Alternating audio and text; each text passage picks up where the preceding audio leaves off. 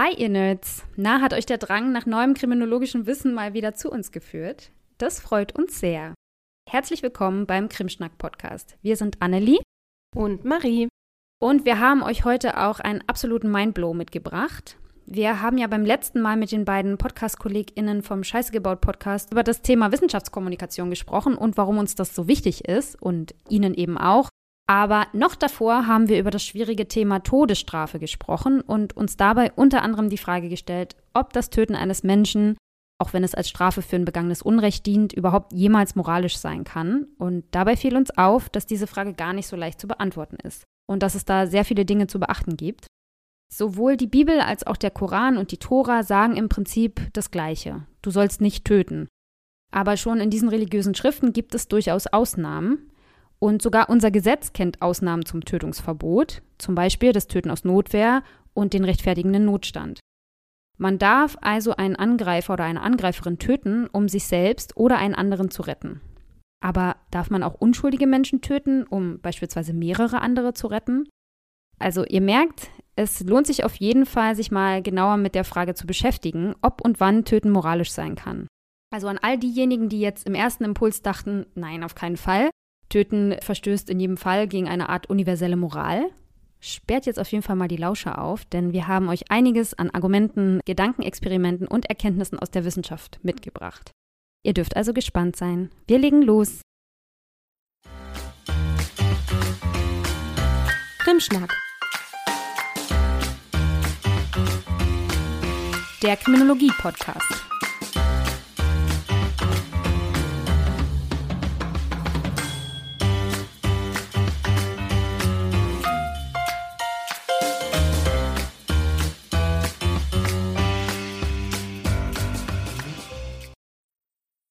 So, jetzt sind wir alle eingegroovt. Auf die Idee für diese Episode hat uns vor allem das Buch Die aufgeregte Gesellschaft, wie Emotionen unsere Moral prägen und die Polarisierung verstärken von Philipp Hübel gebracht, das wir beide super interessant fanden und auch super gern gelesen haben. Wir können es also auf jeden Fall empfehlen. Und nach dieser Folge wollt ihr sicherlich alle dieses Buch lesen. In dem Buch nähert sich Hübel Schritt für Schritt der Frage, wie Moral entsteht und wie unsere Einstellungen unser Verhalten beeinflussen. Aber fangen wir vielleicht mal ganz von vorne an. Und Marie ist hier bei Krimschnack die Fachfrau für die Einordnung und Definition von komplexen Dingen. Darum würde ich sagen, walte deines Amtes und erklär uns erstmal, worum es hier heute eigentlich geht. Ja, also wie Annelie ja eben gesagt hat, interessiert uns heute die Frage, ob Töten tatsächlich moralisch sein kann und wenn ja, wann. Das ist ja auch erstmal eine sehr philosophische Frage. Und ein Teilbereich der Philosophie ist die Ethik oder auch Moralphilosophie genannt. Die setzt sich grob vereinfacht mit sittlichen Werten, Normen, Anschauungen und eben dem damit zusammenhängenden menschlichen Handeln auseinander. Also auch, was die Voraussetzungen für das menschliche Verhalten sind und wie man das Handeln selbst begründen und bewerten kann oder sollte. Im Zentrum dieser Überlegung steht also die Moral bzw. das moralische Handeln und deshalb nennt man die Ethik auch die Wissenschaft der Moral. Moral, das Wort leitet sich aus dem Lateinischen ab und bedeutet so viel wie die Sitten betreffend. Es geht dabei also um alle Regeln und Normen, die in einer Gesellschaft allgemein anerkannt sind und wer moralisch handelt, verhält sich dementsprechend auch gesellschaftskonform oder sozial erwünscht. Unsere Moral kann aber auf unterschiedliche Arten entstehen. Hübels Grundidee, also soweit ich das verstanden habe, ist das natürlich auch so ein bisschen umstritten. Also es ist nicht gesetzt, dass das auf jeden Fall so ist. Aber seine Grundidee, die er in dem Buch eben auch transportiert und die, die Annelie und ich eben auch gut finden, ist zum Beispiel, dass Emotionen wie Angst, Zorn, Ekel, Freude oder Traurigkeit eben unsere Moral prägen. Und diese Emotionen können dann auch bei moralischen, aber auch bei politischen Entscheidungen eine Rolle spielen. Und die Verbindung von Emotionen zur Moral ist nach Hübels Auffassung dadurch gegeben, dass Emotionen für uns als automatische Verhaltensmuster fungieren, die unsere Umwelt automatisch bewerten und ein Verhalten einleiten, das dieser Bewertung dann entspricht. Also, um das mal so ein bisschen griffiger zu machen, wenn wir vor uns eine Schlange sehen, die wir als gefährlich einstufen, verspüren wir plötzlich und reflexartig eine Angst, also die wir nicht kontrollieren können, die dafür sorgt, dass wir vor der Schlange zurückschrecken, wenn ihr Kopf vorschnellt, um uns anzugreifen. Können wir nicht kontrollieren, es ist einfach ein Urinstinkt. Dazu, dass so ein Reflex eben unkontrollierbar ist, gibt es zum Beispiel berühmte Experimente von Darwin. Diese Emotionen, die Hübel beschreibt, erleben wir in unterschiedlicher Intensität und sie sind auch immer bezogen auf etwas, also zum Beispiel bezogen auf die Schlange, die wir als bedrohlich einstufen. Und diese Emotionen machen sich auch durch körperliche Symptome bemerkbar, wie zum Beispiel Herzrasen, Adrenalinausschüttung, Zittern oder was weiß ich. Man muss bei diesem Emotionsbegriff aber auch aufpassen, weil es jetzt hier eben wirklich nur um diese automatischen, nicht steuerbaren, angeborenen Reflexe geht, die aber eben durch emotionale Verhaltensmuster ausgelöst werden. Und neben diesen angeborenen Voreinstellungen gibt es aber auch kulturell erlernte Ängste, wie eben zum Beispiel die Angst vor SelbstmordattentäterInnen oder Schulprüfungen, und auch dort kommen diese angeborenen Verhaltensmuster zum Tragen und sind dann eng mit unseren erlernten Moralvorstellungen verknüpft. Genau, und bezüglich dieser Moralvorstellungen wurde schon auf unterschiedliche Weise untersucht, wie sich das Ganze nun letztlich entwickelt. Eines der bekanntesten Modelle ist das Stufenmodell zur Entwicklung der moralischen Urteilsfähigkeit von Kohlberg. Grob gesagt zeigt das Modell, wie sich der Mensch sozusagen vom egoistischen Baby, was eigentlich nur seine eigenen Bedürfnisse kennt, zu einem moraldenkenden Wesen entwickelt. Über eine Phase, in der man vorrangig versucht, Strafen zu vermeiden und die nächste Phase, in der man dann erkennt, dass ein gegenseitiges Geben und Nehmen in Gruppen von Vorteil ist, bis einem dann auch in der nächsten Phase das eigene Ansehen in der sozialen Gruppe wichtig wird und man deshalb bestrebt ist, sich in den Augen der anderen gut zu verhalten, bis man schließlich die Regeln des gesellschaftlichen Lebens verinnerlicht hat und diese auch intrinsisch befolgt. Die letzten beiden Stufen, die Kohlberg beschreibt, erreichen dann nur noch sehr wenige Menschen. Diese richten sich dann seiner Darstellung nach ganz grundsätzlich nach Werten und Prinzipien aus, die unabhängig von einzelnen Menschen oder Gruppen oder eben auch Gesellschaften sind und sich am Gemeinwohl der Gesellschaft orientieren, auch wenn diese mit geltenden Regeln oder Gesetzen kollidieren. Und noch weniger Menschen erreichen dann praktisch die finale Stufe. Dort ist dann im Prinzip das moralische Urteil an universellen ethischen Prinzipien ausgerichtet, die für die gesamte Menschheit gelten können. Und noch ein weiteres Beispiel für den Zusammenhang zwischen Emotionen und Moral wäre, wenn Angst verhindert, dass wir jemanden töten und wir Tötungshemmungen verspüren. Gerade in modernen Gesellschaften muss aber auch abgewogen werden, ob bestimmte Verhaltensmuster tatsächlich noch zielführend sind. Und hierin liegt tatsächlich auch der, der Knackpunkt, Während wir wahrscheinlich alle gelernt haben, dass es halt nicht in Ordnung ist, andere Menschen zu töten, kann man sich ja dennoch die Frage stellen, ob eine Tötungshemmung wirklich immer moralisch richtig ist, so merkwürdig das jetzt auch erstmal klingt, oder ob es in manchen Fällen sogar unmoralisch wäre, nicht zu töten. Ich weiß, das klingt jetzt ganz schön abgespaced, aber wie sollte man zum Beispiel entscheiden, wenn man mit dem Tod eines Menschen oder von wenigen Menschen die Leben von mehreren Menschen retten kann? Darf man dann töten oder muss man es dann sogar tun? Und diese Frage wurde auch in dem Theaterstück Terror von Ferdinand von Schirach und dem darauf aufbauenden gleichnamigen ARD-Film behandelt. Grundlage für das Stück ist das Szenario, dass ein Terrorist ein Flugzeug unter seine Kontrolle gebracht hat. Also wir, ihr seht, wir steigen jetzt hier direkt richtig ein. Und in diesem Flugzeug sitzen 164 Passagiere plus Besatzung, soweit ich das verstanden habe. Ja, sagen wir mal, es sind 170 Leute. ist eigentlich egal, ob es 164 oder 170 sind.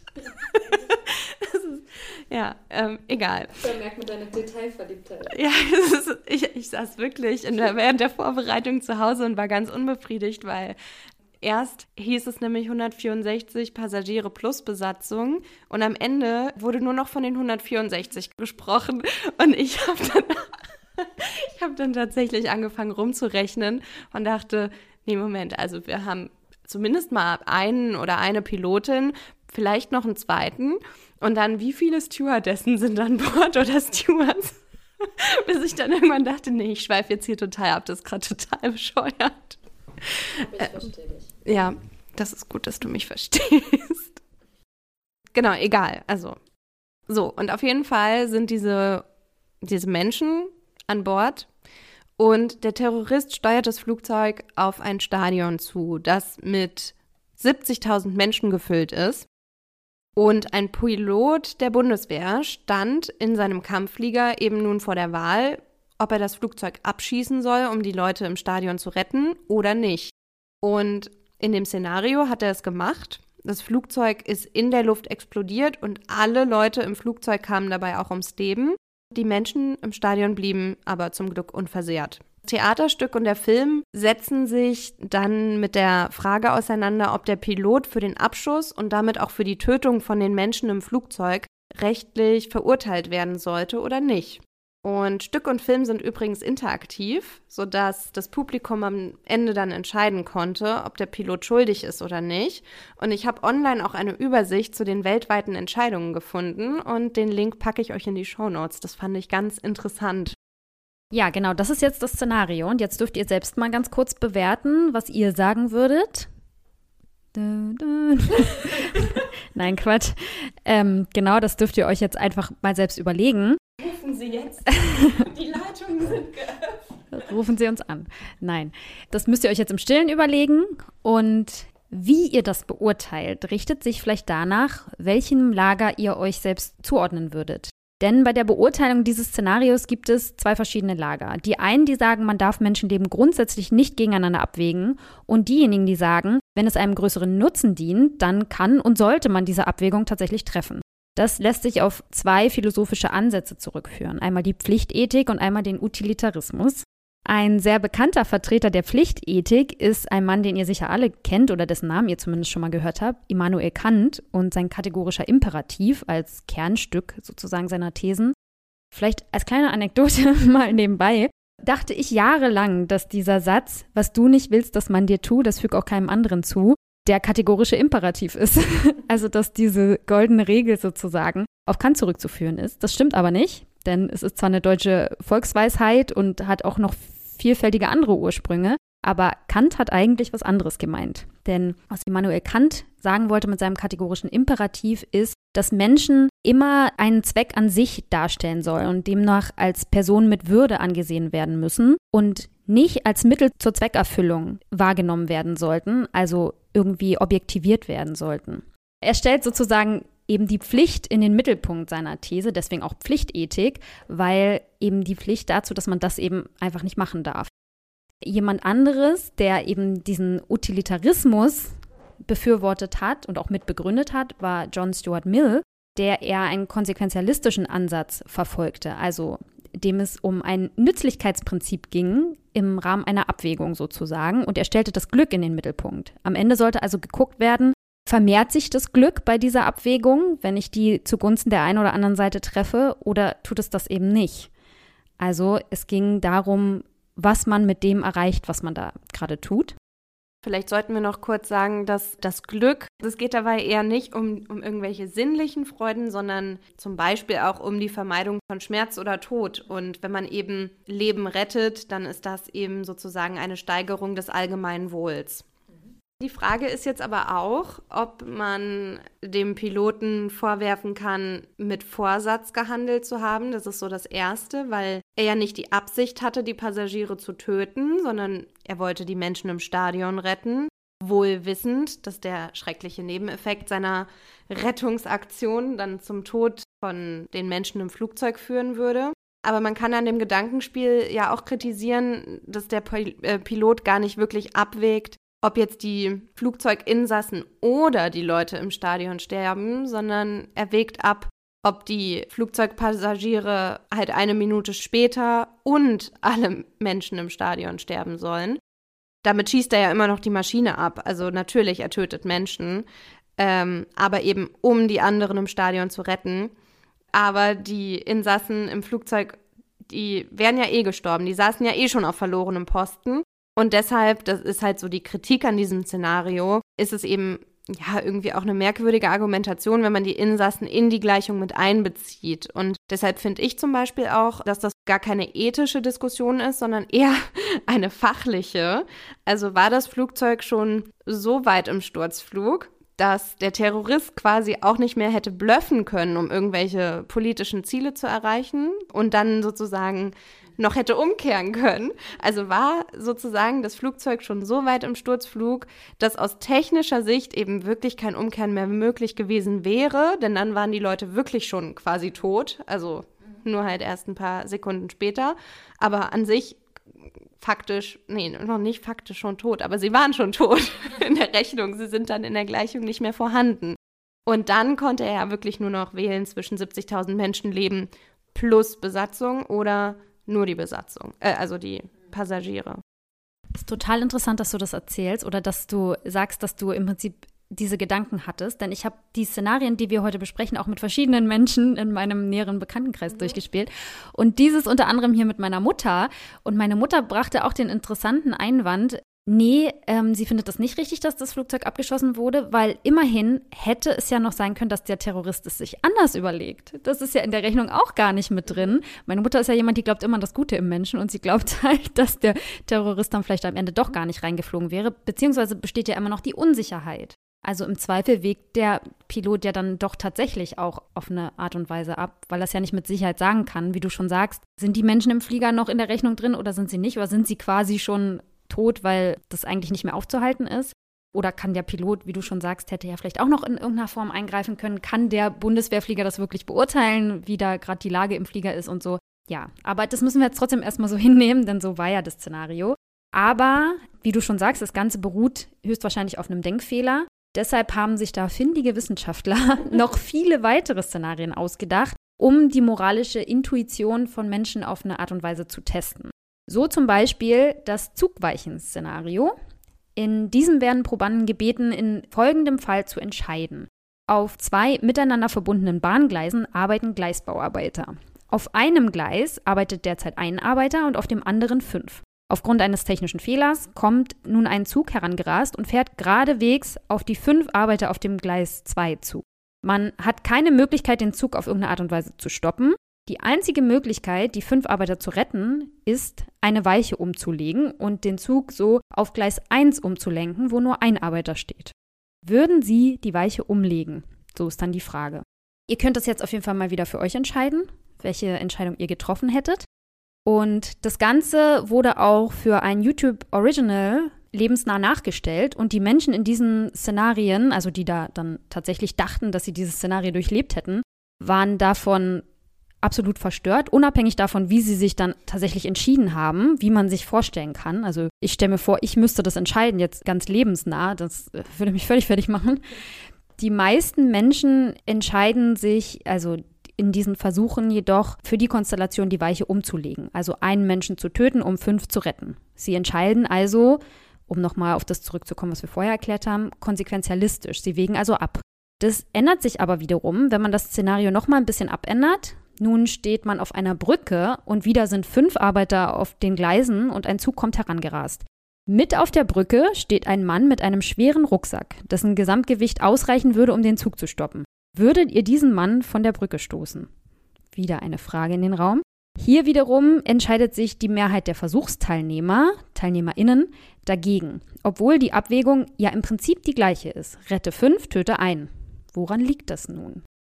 Ja, das ist auf jeden Fall schon sehr viel besser geeignet, weil wir ja hier wirklich die Entweder-Oder-Komponente haben und diesmal wirklich entweder fünf oder ein Mensch sterben. Also je nachdem, wie ihr gerade entschieden habt sind jetzt fünf Menschen oder ein Mensch tot.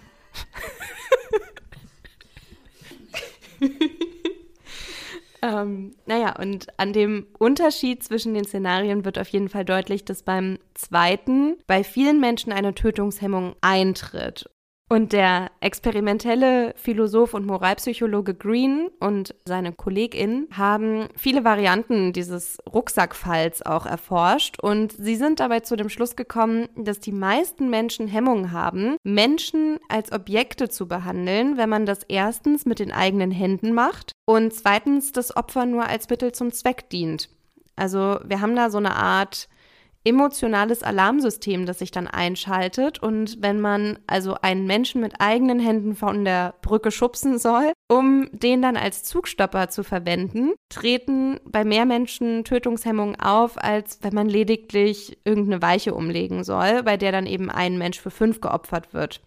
Und das ist natürlich erstmal ein total interessanter Befund. Und es gibt mittlerweile auch viele Forschende, die nicht nur an den Antworten der Befragten dann auch interessiert sind, also ob sie jetzt schubsen würden oder nicht oder die Weiche umlegen würden oder nicht, sondern die eben auch erfahren wollen, was in den Köpfen der Menschen, während sie die Fragen beantworten, vor sich geht, weil man nämlich emotionale Reaktionen auch messen kann mit dem EEG und da werden dann eben die Hirnströme, die neuronalen Erregungsmuster gemessen und man kann sehen, welche Hirnareale bei welchen moralischen Abwägungen dann aktiv sind. Bei solchen Messungen hat man mittlerweile herausgefunden, dass bei den Überlegungen, ob man die Weiche umstellen soll, der obere Teil des Frontallappens hinter der Stirn aktiv ist. Das ist der dorsolaterale präfrontale Kortex. Das ist jetzt sehr sperrig. Also merkt euch einfach, das ist die Gegend im Gehirn, in der die neuronale Grundlage für Impulskontrolle, abstraktes Denken und Planung liegt. Und wenn wir eben eine Kosten-Nutzen-Rechnung durchführen, wenn wir abwägen, ob wir ein Menschenleben für fünf opfern, dann ist diese Region aktiv. Und Hübel spricht hier vom kalten System und das kann man sich vielleicht auch ganz gut merken. Also natürlich besser als dorsolateraler präfrontaler Kortex. ähm, genau, also das kalte System, weil wir hier mit kaltem Kalkül eben abwägen, ob wir den Schalter umlegen oder nicht. Und wenn es aber um die Frage geht, ob man die Person mit dem Rucksack von der Brücke wirft, dann ist der untere Teil des Frontallappens hinter der Stirn, also der ventromediale präfrontale Kortex, aktiv, zusammen mit Teilen des limbischen Systems, insbesondere mit der Amygdala. Und über die Amygdala haben wir ja schon mal gesprochen. Die ist besonders mit dem neuronalen Schalt Schaltkreis der Angst verknüpft und im limbischen System liegt auch die Grundlage für Emotionen, Motivation, Erregung und Belohnung. Und deshalb nennt Hübel das auch das heiße System. Also wir haben das heiße und das kalte System. Konsequenzialistische Urteile, also stelle ich die Weiche um oder nicht, werden eher im kalten System abgewogen und pflichtethische Urteile, also dass bestimmte Sachen einfach verboten sind, laufen Green und Kolleginnen zufolge aber eher im heißen System ab und sind für die Tötungshemmung verantwortlich. Es ist deshalb auch so, dass Menschen, die hohe Werte auf der Psychopathie-Skala aufweisen und die eben auch weniger Angst verspüren, den Rucksackmensch Studien zufolge doppelt so häufig wie andere Menschen von der Brücke schubsen würden. Aber auch Menschen, die zum Beispiel Medikamente gegen Angststörungen nehmen oder einfach sehr gut gelaunte Menschen, haben weniger Angst und deshalb auch weniger Hemmungen und würden deshalb häufiger schubsen. Das heiße System ist Green und Kolleginnen zufolge die Werkseinstellung unseres Moralsystems und das kalte System ist dann quasi der manuelle Modus, den wir aktivieren, wenn wir beurteilen wollen, ob wir einen Menschen töten, um andere zu retten. Wir Menschen sind ja aber nicht alle gleich und deshalb sind diese Moralsysteme auch unterschiedlich bei uns ausgeprägt. Die Psychopathie oder tagesaktuelle Laune oder auch Medikamenteneinnahme, die sich darauf auswirken können, habe ich ja eben schon genannt. Aber auch Menschen, die insgesamt eher analytisch denken oder die ihren Körper und ihre Emotionen nicht gut spüren können, denken häufiger konsequenzialistisch. Also die Persönlichkeitsstruktur und auch der mentale Zustand scheinen einfach sehr bedeutsam dafür zu sein. Ich habe übrigens auch noch eine Studie gefunden vom Max-Planck-Institut, die einen Hinweis darauf gibt, dass das auch alles kulturabhängig sein könnte. Also dass das eben auch alles irgendwie erlernt ist. Das war eine Studie, in der 70.000 Testpersonen befragt wurden aus 42 Ländern. Und auch da hat sich gezeigt, dass die meisten von uns sehr konsequenzialistisch denken aber insbesondere für dieses zweite Szenario, also das mit dem Rucksack, haben sich kulturelle Unterschiede zwischen den asiatischen Ländern und den westlichen Ländern ergeben. Also in Deutschland waren es über 80 Prozent, die gesagt hätten, dass sie die Weiche umstellen würden und in China zum Beispiel nur 58 Prozent. Und bei dem Schubszenario haben 49 Prozent der deutschen Befragten angegeben, den Mensch eben von der Brücke zu schubsen. In Vietnam waren es sogar 66 Prozent der Befragten und in China aber wieder nur 32 Prozent. Und die Forschenden haben in ihrer Studie Hinweise darauf gefunden, dass die Art und Weise, wie das persönliche Ansehen in einer bestimmten Kultur gepflegt wird, die moralischen Intuitionen der Menschen beeinflussen kann, die eben wiederum dieser Kultur entspringen. Fand ich echt ganz spannend. Ja, finde ich auch super spannend. Ich habe auch das Szenario wieder mit verschiedenen Leuten durchgespielt und einer hat mich ganz besonders wahnsinnig gemacht dabei, denn mein Mann, der hat nämlich tausend Einwände gehabt. Ich habe ihm ganz normales Szenario erklärt, wie man da entscheiden könnte und er hatte dann tausend Einwände. Er meinte dann, ja, aber woher weiß ich denn, wenn ich den schubse, dass der ganz genau auf den Gleisen landet? Und woher weiß ich denn, dass das Gewicht ausreicht, um den Zug zu stoppen? Und, und überhaupt, mit wie viel kmh ist denn der Zug unterwegs? Und warum reicht denn da ein Typ mit dem Rucksack, um den zu stoppen? Und all diese Sachen. Und ich dachte so, ja, eigentlich hat er recht. Aber er wollte sich dann am Ende nicht entscheiden, ob er schubst oder nicht. Dabei dachte ich, dass er eher jemand wäre, der kühler abwägt. Nicht, weil er ein Psychopath ist, sondern einfach, weil er jemand ist, der da eher äh, denke ich, eher kühler abwägt. Aber er wollte sich da nicht entscheiden, weil für ihn die, die Umstände nicht ganz klar waren. Ja, also ich hab, muss sagen, ich hatte auch so ein paar von den Gedanken. Also gerade dieses Argument, dass der, dieser Mensch und der Rucksack, dass die dann den Zug stoppen, also da dachte ich auch, wieso? Der Zug rollt doch da einfach drüber. Also ich meine, ist der Mensch irgendwie aus, aus Granit oder was, oder du hattest doch gesagt, was hat er im Rucksack? Zur Hölle hat er überhaupt am Waffen? Titanplatten keine Ahnung, ja. Ich weiß gar nicht, was da ein Zug stoppen würde. Also ja, das, also, aber das zeigt halt einfach nochmal so ein bisschen, dass diese Szenarien, die muss man dann halt einfach irgendwann hinnehmen und sich quasi einfach auf das Gedankenexperiment so ein bisschen einlassen und sagen, okay, wir, wir nehmen das jetzt alles hin, wir, wir sagen, das ist jetzt theoretisch möglich, dass dieser Mensch diesen Zug stoppen könnte. Die Frage, die ich mir auch noch gestellt habe, wäre, wie wohl Menschen die Frage beantworten würden, die ans Schicksal glauben oder an Gottes Plan quasi. Das ist jetzt eine steile Hypothese, aber es ist eine Frage, die ich mir gestellt habe, dass vielleicht solche Leute dann irgendwie sagen, nee, da werde ich doch nicht meine Finger ins Spiel bringen, weil es kommt schon alles so, wie es kommen soll quasi. Oder ob dann in solchen Momenten, weil es ja auch sehr stressige Momente sind, dass die Leute dann gar nicht so schalten quasi. Äh, schalten. aber also, hast du dich das auch gefragt? Nee, jetzt, wo du es sagst, frage ich mich das auch. Ja, da habe ich auch gar nichts zu gelesen, muss ich sagen, wie inwieweit da religiöse Sachen reinwirken oder so äh, Glaubensgeschichten. Ähm, ja, da hast du schon recht. Das finde ich auch, finde ich gerade auch interessant. Ähm, was wir jetzt auch noch vergessen haben zu erwähnen, ist, dass ja auch dieses Szenario nochmal abgewandelt wurde mit der Falltür sozusagen, dass Menschen dann also das gleiche Szenario, der Typ steht auf der Brücke, hat einen schweren Rucksack mit was auch immer drin, mit jedenfalls irgendwas sehr Schwerem. Und er steht auf einer Falltür und man steht am Ende der Brücke und kann auf einen Knopf drücken und könnte diesen Menschen nicht mit seinen eigenen Händen, aber mit diesem Knopf eben halt ähm, mittelbar sozusagen auf die Gleise schubsen, also runterfallen lassen dann in dem Fall. Und da wiederum sagen tendenziell eher mehr Leute, dass sie diesen Knopf drücken würden, weil es dann wiederum nicht mit den eigenen Händen passiert und da diese Tötungshemmung anscheinend nicht so stark greift. Ist vielleicht auch nochmal wichtig, das noch anzufügen. Ja, stimmt. Das passt dann nämlich auch wieder zu diesen zwei Bedingungen, die ich gerade genannt hatte. Und wenn man es dann halt nicht mit den eigenen Händen macht, sondern einfach auf den Knopf drückt, dann ist, er, ist der Mensch immer noch Mittel zum Zweck. Aber willst du sagen, wie du dich entschieden hättest? Oder ist, ist das zu intim? Nee, ist, ist mir zu privat, dazu sage ich nichts. Nee, ähm, ich habe mir darüber natürlich auch Gedanken gemacht. Das ist natürlich ein bisschen schwierig, weil ich das jetzt alles gelesen habe und ich habe das Gefühl, zu viel jetzt drumherum zu wissen. Ich glaube, im ersten Impuls hätte ich auf jeden Fall nicht geschubst. Bei der Zugweiche, glaube ich, hätte ich umgelegt. Bei dem Falltürknopf, ach, das ist mir irgendwie zu abgefahren. Da finde ich, fällt mir schwer, mich da reinzufühlen. Äh, mein Mann meint immer, also ich hätte bei gar keinem dieser Beispiele irgendwas gemacht, weil er der Meinung ist, ich könnte nicht mal einen Einbrecher irgendwie in Notwehr ach, verletzen. Aber ich glaube schon, dass ich es könnte.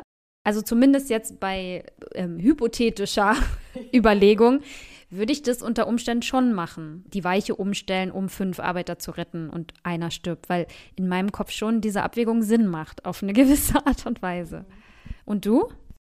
Also ich finde das tatsächlich ganz schön schwierig auch, aber was mich tatsächlich total hemmen würde, überhaupt auch den Schalter umzulegen, ist irgendwie, dass ich halt auch denke, also ja, das sind fünf unschuldige Menschen und es ist ein Zugunglück irgendwie und ganz schrecklich.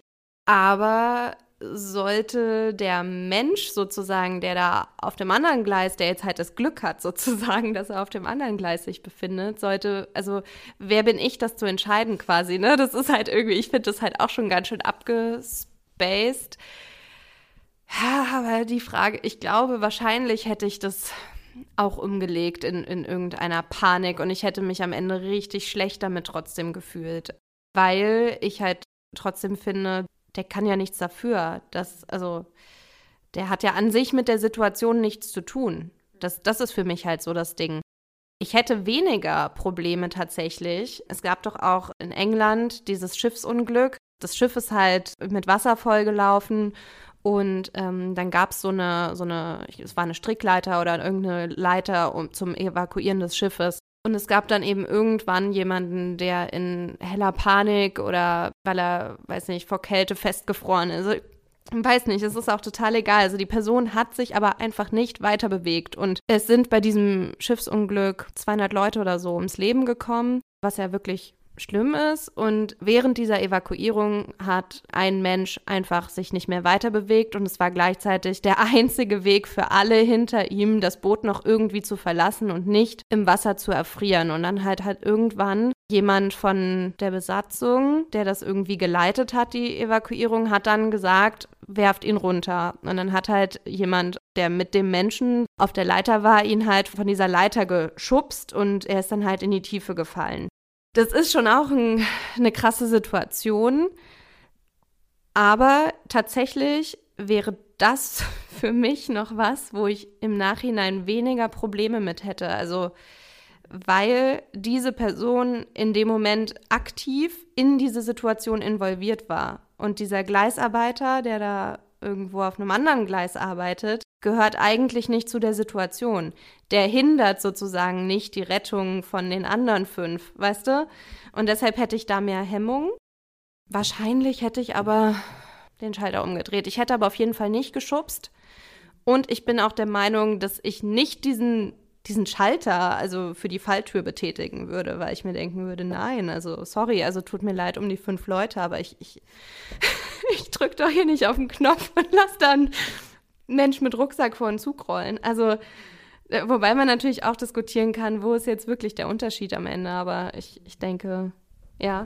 Ja, für dich war ja gerade der Unterschied zu diesem Schiffsunglück, wo ja übrigens auch beide freigesprochen wurden im Nachhinein. Ist da nicht auch ein Faktor, dass man da ja selbst und dass es auch ums eigene Leben geht, dass man da ja auch noch emotional viel involvierter ist? Weil ich mir, wenn ich mir die Situation jetzt nur vorstelle, ich könnte mir auch niemals vorstellen, dass ich den mit meinen eigenen Händen da runterreiße und den irgendwie in die Tiefe stürzen lasse.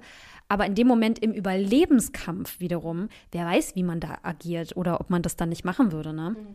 Ich meine, das haben Überlebende Flugzeugüberlebende oder so schon ganz andere Dinge gemacht. Da kommt es auch zu Kannibalismus, ja auch sehr unmoralische Dinge, wenn man es jetzt erstmal von unserem Standpunkt betrachtet. Aber ich glaube, in so Ausnahmesituationen kommt es dann eher dazu. Was ich mir halt denke, ist auf der Brücke, da bist du ja auch irgendwie jemand Außenstehendes. Mhm. Und natürlich ist es sicherlich emotional, wäre das auch bewegend, wenn man das mit ansehen müsste. Aber es ist irgendwie trotzdem für mich nochmal was anderes. Das stimmt aber allemal interessant. Es ist ja auch so, dass diese ganzen Szenarien, abgesehen von dem Schiffsunglück, was ja tatsächlich auch so passiert ist, wie wir ja festgestellt haben, gerade mit diesem superschweren Rucksack, was auch immer er da für Granitplatten drin hat, teilweise sehr, ähm, ja, abwegig wirkt fast, ne, oder so zu hypothetisch. Aber dass diese Abwägungsüberlegungen gar nicht so weit hergeholt sind, wie ja, diese Zugbeispiele jetzt erstmal erscheinen lassen, machte uns ja zuletzt auch die Corona-Pandemie ganz deutlich, denn hier kam es in manchen Ländern tatsächlich, wie zum Beispiel Italien, zur sogenannten Triage. Die Triage beschreibt eben eine Situation, in der aufgrund mangelnder Ressourcen von medizinischem Personal zwischen Menschenleben abgewogen werden muss. Es kam sogar zu einer öffentlichen Debatte darüber, nach welchen Kriterien solche Situationen abgewogen werden sollten oder welche weiteren Kriterien man da irgendwie mit aufnehmen könnte, sollte, wenn es beispielsweise nicht mehr genügend Beatmungsgeräte gibt. Aber das passiert zum Beispiel auch in anderen Katastrophenfällen, bei denen Opfer meistens in drei Kategorien eingeteilt werden: leicht verletzt, mittelschwer verletzt und sehr schwer verletzt wobei man sich dann vor allem auf die mittelschwer verletzten Menschen konzentriert, da die leicht Verletzten es auch ohne Hilfe schaffen, oftmals oder meistens, und die sehr schwer Verletzten zu viel Zeit in Anspruch nehmen, sodass man weniger Menschen retten kann. Ich möchte auf jeden Fall niemals in der Haut der Ersthelfer in so einem Moment stecken. Ich kann nur sagen, da ziehe ich absolut meinen Hut vor und ich glaube, ich wäre komplett überfordert. Also bei den ganzen Zugszenarien auch schon, aber das stelle ich mir sehr, sehr schwierig vor. Aber es wird ja tatsächlich gemacht. Also das ist ja Realität für manche Menschen. Ja, total. Und es ist ja in Deutschland tatsächlich auch zu Triagefällen gekommen und sie mussten ja auch ihre, also es, es, hieß ja auch ganz häufig so, ja, wir haben zwar genug Betten, aber wir haben nicht genug Leute, um diese Intensivpflege zu gewährleisten, so wie es eigentlich gewährleistet werden müsste und so. Und letztendlich, wenn man überlegen muss, wie man diese Pflegeressourcen verteilt, kommt es ja dann auch zu Triage-Überlegungen. Ne? Also wer hat es jetzt nötiger und so. Und ich finde, das klingt ja auch erstmal total falsch. Also weil man irgendwie auch sagen will, ja, aber wir sind doch irgendwie alle gleich wichtig und die, die am schwersten verletzt sind und die, die am, am kränkesten sind, die würden ja jetzt die Hilfe besonders nötig haben. Aber genauso wichtig ist es eben auch, wie du eben sagst, dass man in Situationen, in denen Ressourcen halt knapp sind, schnell nach bestimmten Prinzipien handelt und diese Entscheidung auch an fairen Kategorien, also wie zum Beispiel dem Verletzungsgrad und den Heilungschancen festmacht. Aber es gibt ja auch theoretisch noch andere Merkmale, nach denen man abwägen könnte, also wie zum Beispiel Alter, Geschlecht, Beruf, Familienstand, ne? also hat der Mensch Angehörige oder Kinder oder ältere Menschen, die er sie pflegt? Ist die Frau schwanger? Hat der Mensch Vorerkrankungen oder welchen Nutzen hat der Mensch auch für die Gesellschaft? Eine Frage, die ich mir zum Beispiel gestellt habe, war, wenn jetzt zum Beispiel ein Staatsoberhaupt in einen Unfall verwickelt wäre, wäre es gerechtfertigt, wenn man für diesen Menschen bei den Triage-Überlegungen eine Ausnahme macht, weil die Person halt für das ganze Land wichtiger ist? Ist auch die Frage, oder? Das wäre Öl ins Feuer der Verschwörungstheoretiker. Angela Merkel ist wichtiger als alle anderen. Ja, ich verstehe die Überlegung, klar, könnte man, also wenn du mich jetzt fragst, nee, mhm. würde ich glaube ich nicht gut finden, weil das einfach, ja, man kann ja auch ein neues Staatsoberhaupt wählen, warum soll dieser Mensch dann so viel wichtiger sein? Ähm, ist natürlich ein wichtiges Amt, aber ja, das finde ich schwierig, das nach solchen Kategorien irgendwie festzumachen. Da, da sträubt sich in mir was.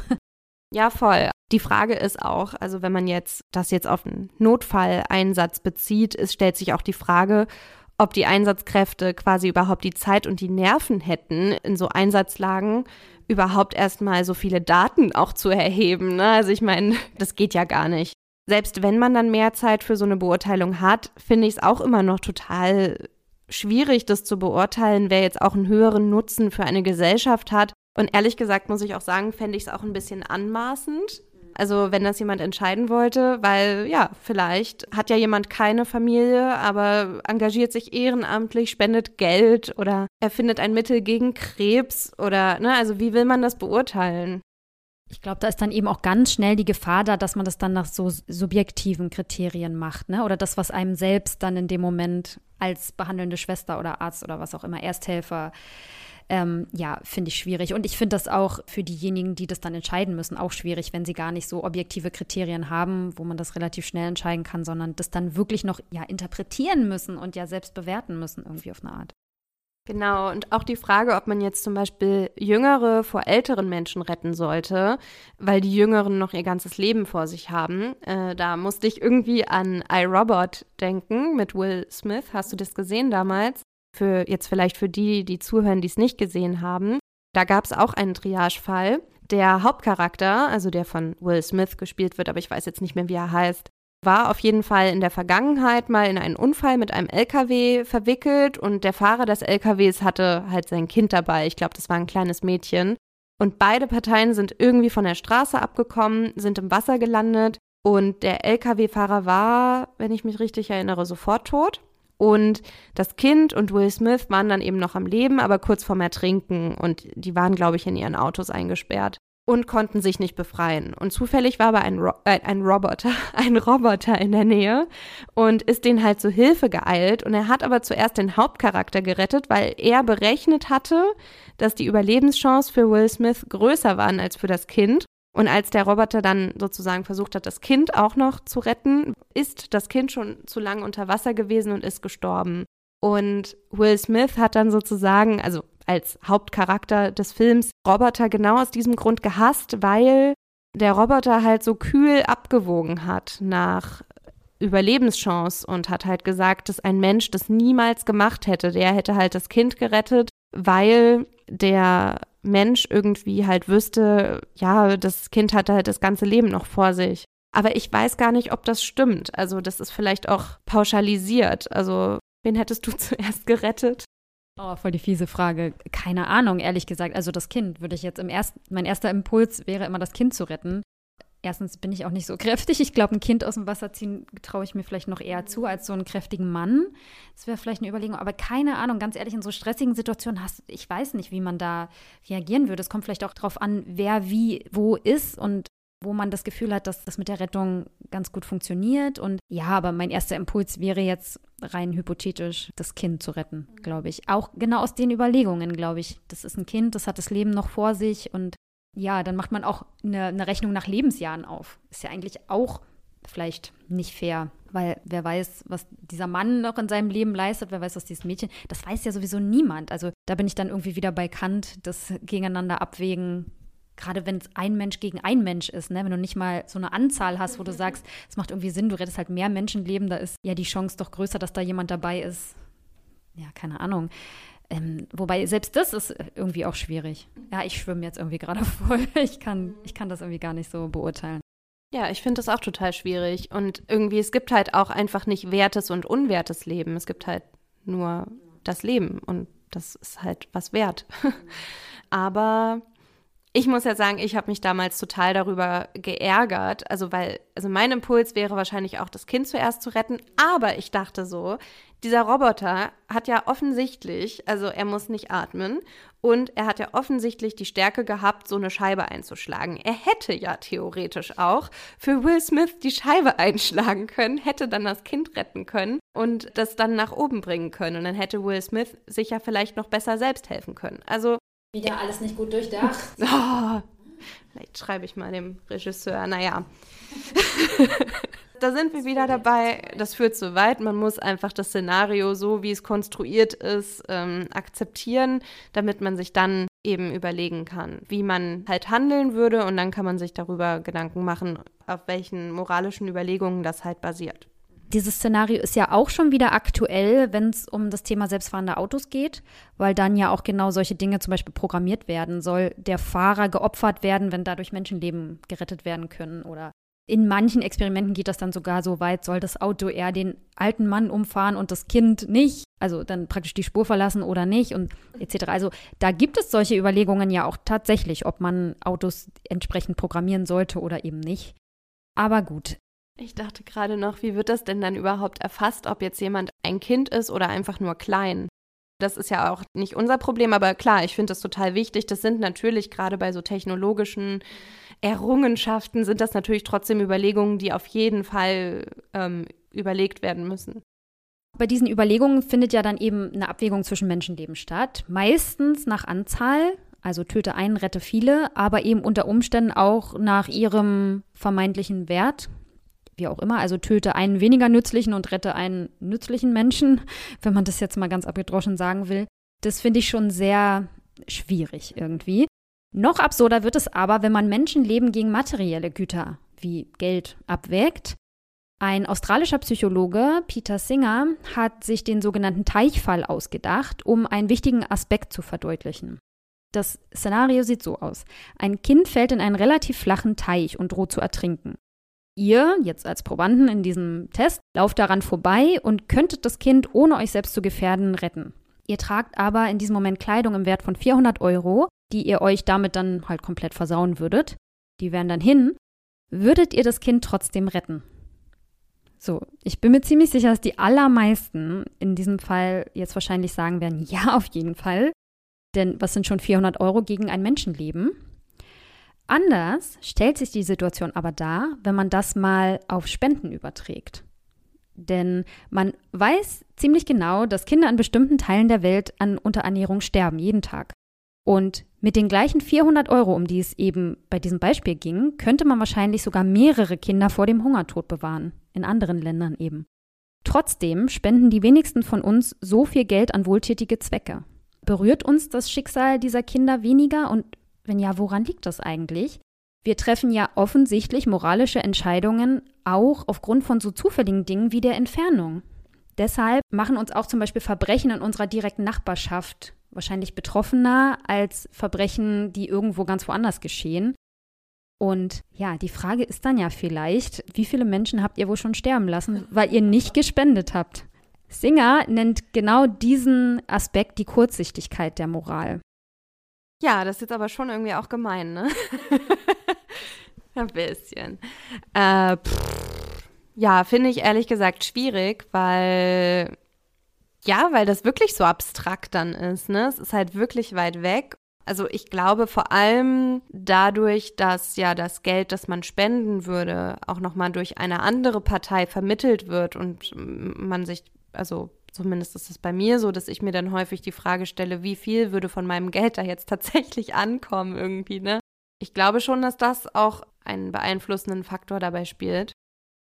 Ja, witzig, dass du das sagst, weil genau diese Ausrede lässt Peter Singer dabei nicht gelten, mhm. weil er sagt, selbst wenn nur ein Bruchteil dieser Summe da ankommt, rettest du wahrscheinlich trotzdem ein Menschenleben. Ich glaube ja, also zumindest was mein erster Gedanke dabei war, war, dass diese Unmittelbarkeit, also dieses Kind ist im Teich und das ertrinkt in diesem Moment und ich kann das jetzt retten als einziger Mensch, das ist beim Spenden ja ein ganz anderer Aspekt, weil die Unmittelbarkeit hast du gar nicht. Du hast, du siehst ja diese Kinder nicht, du hast diesen konkreten Kontakt nicht. Und im Prinzip könnte ja jeder spenden. Also du bist ja nicht in der Verantwortung in dem Moment. Bei dem Kind, was in dem Teich ist, wäre es auch noch unterlassene Hilfeleistung, mal davon abgesehen. Das heißt, du hast ja eigentlich auch noch die Pflicht zu handeln. Und ja, das ist für mich jetzt im Gedanken halt auch was ganz anderes, aber ich verstehe, worauf er hinaus will. Ne? Ähm, es ist ja auch so, nicht mal nur, dass uns jetzt schlimme Dinge, die andernorts passieren, weniger betroffen machen, sondern auch, wenn es zum Beispiel eine ganz große Anzahl ist.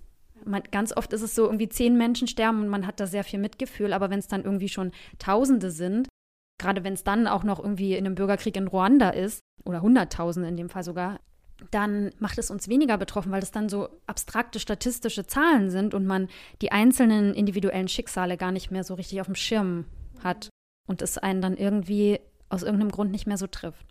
Und das ist eben genau das, was damit gemeint ist mit dieser Kurzsichtigkeit, ne? Das ist auf jeden Fall ein spannender Gedanke. Da könnt ihr euch ja zu Hause vielleicht auch mal Gedanken dazu machen, was ihr davon haltet. Vielleicht spendet ihr ja auch. Vielleicht seid ihr ja auch jeden Tag Lebensretterin. ja, Annelie hat euch jetzt ins Gewissen geredet, ne? Das klopft jetzt an und sagt, ihr seid schlechte Menschen. Nein, es gibt aber auch noch weitere Aspekte der Moralentwicklung, wie zum Beispiel die moralische Sprachlosigkeit. Die tritt ein, wenn sich etwas zwar falsch anfühlt, aber man nicht wirklich begründen kann, warum das jetzt so ist. Also warum alles in einem schreit so. Ii. Das kann man ganz gut an einem Beispiel deutlich machen. Ein Bruder und eine Schwester, die erwachsen sind, schlafen miteinander. Sie verhüten mit Pille und Kondom, erzählen niemandem davon und fühlen sich auch nachträglich mit der Entscheidung wohl, haben eine, also eine einzige schöne Nacht zusammen erlebt und sie haben sogar das Gefühl, dass sie das Erlebnis näher zueinander gebracht hat. Was meint ihr? War es falsch, was die zwei gemacht haben? Fühlt sich das für euch komisch an? Ein anderes Beispiel wäre, eine Mitarbeiterin der Pathologie in einem Krankenhaus ist für die Verbrennung von Leichen zuständig. Ihr ahnt wahrscheinlich schon, worauf es hinausläuft. Sie findet es nämlich immer schade, dass so viel Fleisch vernichtet wird. Und deshalb schneidet sie sich irgendwann vor der Verbrennung von einem Toten, der seinen Körper für nach dem Tod dem Krankenhaus zur freien Verfügung gestellt hat, ein Stück ab, brät es sich zu Hause schön an und isst es auf. Es hat niemand davon was mitbekommen. Findet ihr, dass das falsch war, was sie gemacht hat? Die überwiegende Mehrheit der Testpersonen hat hier angegeben, dass es falsch war, also bei beiden Szenarien. Und zuerst haben sie als Begründung angegeben, dass jemand hätte zu Schaden kommen können. Also zum Beispiel hätte ja auch die Schwester schwanger werden können und dann hätte das Kind irgendwelche Gendefekte aufweisen können oder was weiß ich.